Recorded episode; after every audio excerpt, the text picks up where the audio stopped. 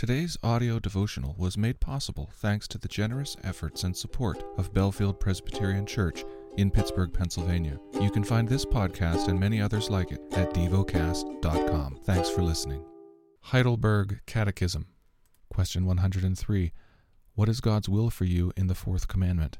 First, that the gospel ministry and education for it be maintained, and that, especially on the festive day of rest, I diligently attend the assembly of God's people to learn what God's Word teaches, to participate in the sacraments, to pray to God publicly, and to bring Christian offerings for the poor.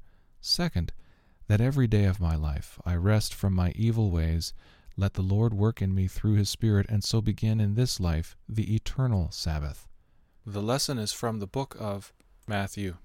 Chapter 8 When he came down from the mountain, great crowds followed him, and behold, a leper came to him and knelt before him, saying, Lord, if you will, you can make me clean. And Jesus stretched out his hand and touched him, saying, I will, be clean. And immediately his leprosy was cleansed. And Jesus said to him, See that you say nothing to anyone, but go, show yourself to the priest, and offer the gift that Moses commanded, for a proof to them. When he entered Capernaum, a centurion came forward to him, appealing to him, Lord, my servant is lying paralyzed at home, suffering terribly. And he said to him, I will come and heal him. But the centurion replied, Lord, I am not worthy to have you come under my roof, but, but only say the word, and my servant will be healed. For I too am a man under authority, with soldiers un- under me.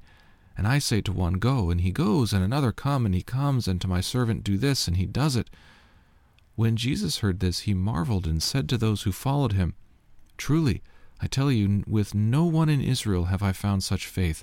I tell you, Many will come from east and west and recline at table with Abraham, Isaac, and Jacob in the kingdom of heaven, while the sons of the kingdom will be thrown into the outer darkness. In that place there will be weeping and gnashing of teeth. And to the centurion Jesus said, Go, let it be done for you as you have believed. And the servant was healed at that very moment. And when Jesus entered Peter's house, he saw his mother in law lying sick with a fever. He touched her hand, and the fever left her, and she rose and began to serve him. That evening they brought to him many who were oppressed by demons, and he cast out the spirits with a word, and healed all who were sick. This was to fulfill what was spoken by the prophet Isaiah. He took our illnesses and bore our diseases. Now when Jesus saw a crowd around him, he gave orders to go over to the other side. And a scribe came up and said to him, Teacher, I will follow you wherever you go. And Jesus said to him, Foxes have holes, and birds of the air have nests, but the Son of Man has nowhere to lay his head. Another of the disciples said to him, Lord, let me go first and bury my father. And Jesus said to him, Follow me, and leave the dead to bury their own dead. And when he got into the boat, his disciples followed him, and behold, there arose a great storm on the sea, so that the boat was being swamped by the waves. But he was asleep.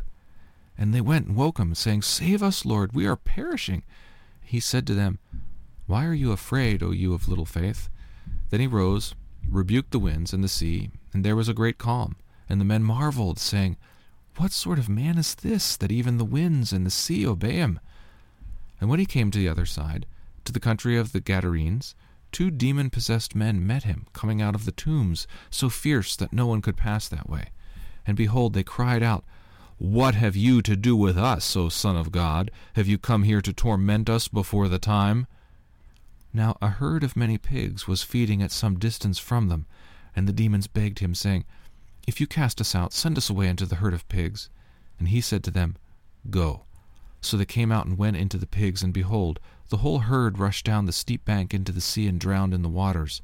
The herdsmen fled, and going into the city they told everything, especially what had happened to the demon possessed men. And behold, all the city came out to meet Jesus, and when they saw him, they begged him to leave their region. Meditate and dwell on what you're paying attention to in God's Word. How has it connected with your heart or mind?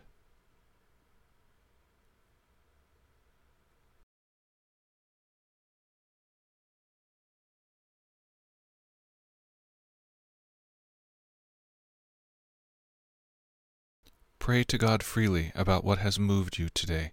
Turn your thoughts to Him and enjoy His presence. We offer the following as prayer topic suggestions For a just society, for the Church to work for the common good and benefit of everyone, Thank you for listening to DevoCast.